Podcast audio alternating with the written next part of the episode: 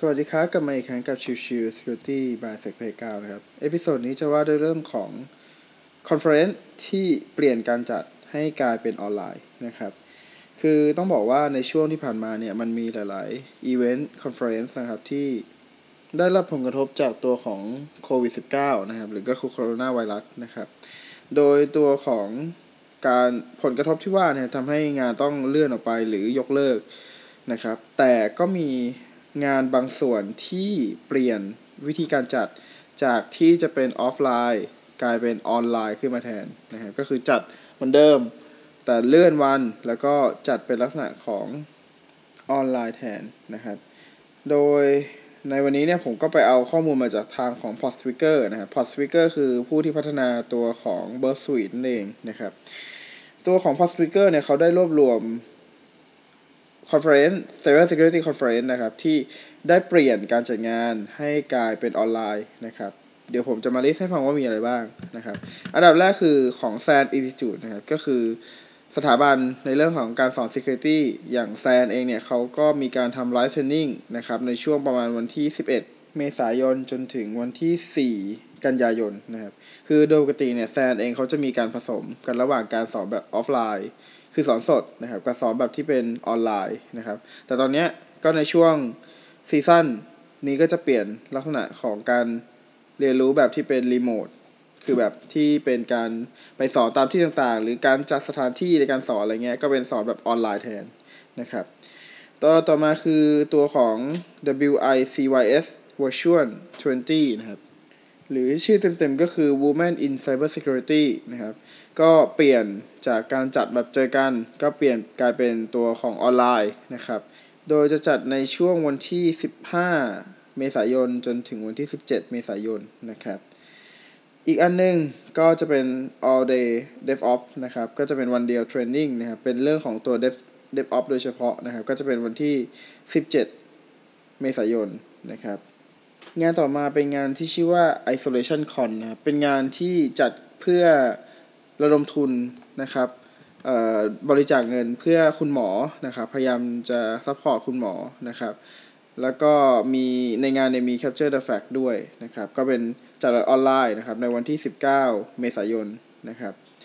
งานต่อมาคือ ODSC Virtual AppSec นะครับคือโดยปกติ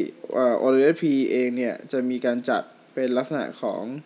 Conference นะครับ แต่ว่าอันนี้ก็จะจัดเป็น Virtual Mini Conference ขึ้นมา โดยในงานเนี่ยก็จะมีทั้งเรื่องของการบรรยาย แล้วก็มีเรื่องของเทรนนิ่งนะครับ ซึ่งเทรนนิ่งเนี่ยก็จะประมาณเซสชันละ 4 ชั่วโมงนะครับ ซึ่งมีทั้งตัว DevOps มีทั้งตัว Web Application Security มีหลากหลายมากเลยนะครับ โดยจัดในช่วงประมาณวันที่ 27 ถึง 29 เมษายนนะครับ ตัวต่อมาคือ Red Hat Summit นะครับ Red Hat Summit ก็โดยปกติก็จะมีเป็นการพบปะพูดคุยกันนะครับ ตอนนี้ก็จะเปลี่ยนเป็นลักษณะของออนไลน์นะครับ คือจัดวันที่ 28 ถึง 29 เมษายนเช่นกันนะครับ ตัวต่อมาจริงๆ อันนี้เป็นตัวออนไลน์อยู่แล้วนะครับ ก็คือ Bug Cloud Level Up 6 นะครับ 0x 06 นะครับ เป็นฟรี virtual conference นะครับ ซึ่งก็จะมี Bug Hunter ต่างๆ คือคนที่คอยหาช่องโหว่ต่างๆ เนี่ยมาแชร์เทคนิครีเสิร์ชแล้วก็อื่นๆ นะครับ โดย ตอนนี้เนี่ยยังไม่มีการระบุชัดเจนว่าจะไปจัดวันที่เท่าไหร่นะครับ แต่ว่ามีจัดแน่ๆเริ่มมีการให้ลงทะเบียนแล้วนะครับเพื่อจะส่งเป็นรีมายเนอร์ให้ถ้าสมมุติว่าได้วันจัดอะไรอย่างนี้เป็นต้นนะครับ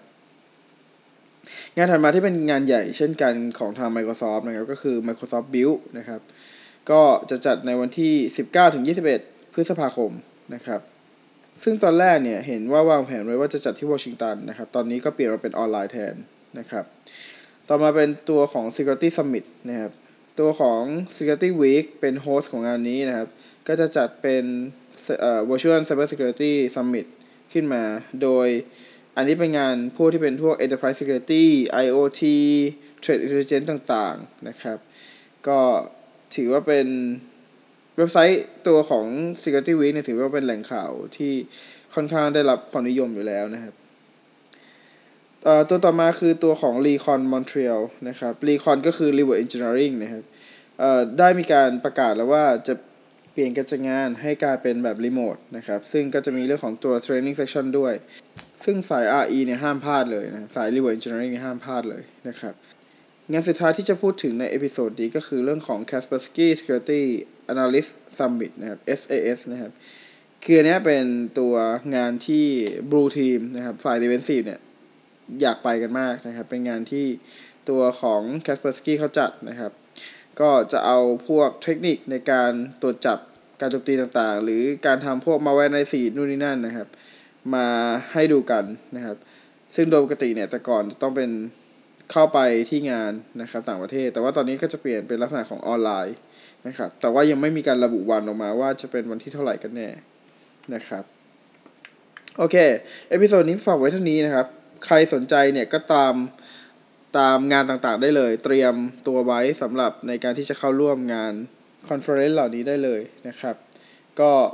แต่ว่าอย่าลืมว่าการจัดงานของแต่ละที่ครับส่วนใหญ่ก็ขึ้นอยู่กับเรื่องของ time zone ด้วยนะครับ ดังนั้นเนี่ยอาจจะต้องดูเวลาในเรื่องของการจัดงานด้วยนะครับว่าเรา